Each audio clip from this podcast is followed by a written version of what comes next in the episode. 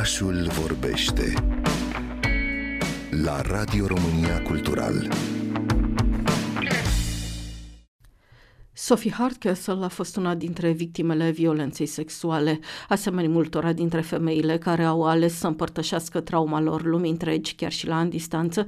Autoarea romanului Sub punte, apărut în limba română la Polirom, în traducerea Lucii Popovici, rupe tăcerea, lasă strigătul ei să răzbată din paginile acestei cărți poetice și dramatice totodată, de o frumusețe stranie, cu personaje complexe, o călătorie fabuloasă pe marea zbuciumată a vieții.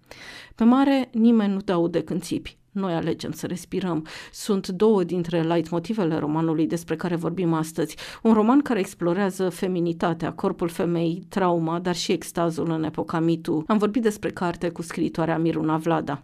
Este o carte a zilelor noastre. Pe de o parte, cred desigur că are nevoie de un public tânăr, uh, conectat la dezbaterile uh, momentului, dar dincolo de asta, evident, ceea ce reușește literatura de bună calitate să facă, uh, este să transforme niște povești individuale în lecții și momente de reflexie pentru absolut toată lumea. De asta eu n-aș vrea să descurajez cititorii bărbați în niciun fel. Este o carte cu personaje diverse, complexe, nu este, nu știu, cu o anumită agendă uh, feministă, n-aș vrea să duc către zona asta. Desigur, am spus că este o carte a zilelor noastre, adică vorbește despre epoca mitu, despre epoca recăpătării vocii și discuției despre niște evenimente neplăcute, niște abuzuri.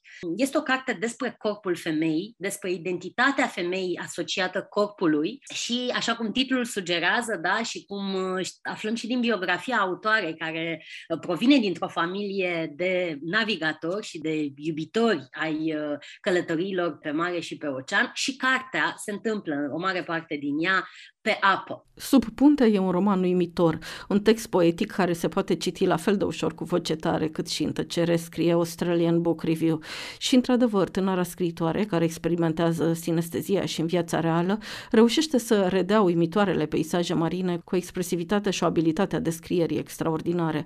Citind, parcă vede mai evea grădina de corali sau interiorul ghețarilor din Antarctica pentru că Sophie Hardcastle știe că violența în această lume este extrem de răspândită și face tot felul de victime. Mie mi-a rămas în minte o imagine cu țipătul care devine galben, un galben extrem de violent, țipătul uh, personajului principal. Și acest țipăt, de altfel, călătorește în carte prin mai multe momente. Sunt la un moment dat multe comparații ale țipătului naturii și uh, trebuie menționat că pe lângă temele legate de corpul femeii, cartea introduce o reflexie foarte serioasă și legată de schimbările climatice și de amenințările uh, asupra naturii. Oli, personajul romanului Sub punte, își regăsește vocea într-un grup de femei în care fiecare vorbește despre trauma ei. Lucru important, căci de multe ori nici noi, femeile, nu ne vedem întotdeauna între noi, spune Maggie, un alt personaj fabulos al cărții, Miruna Vlada. Eu am simțit în acest volum, mai ales uh, și spre final,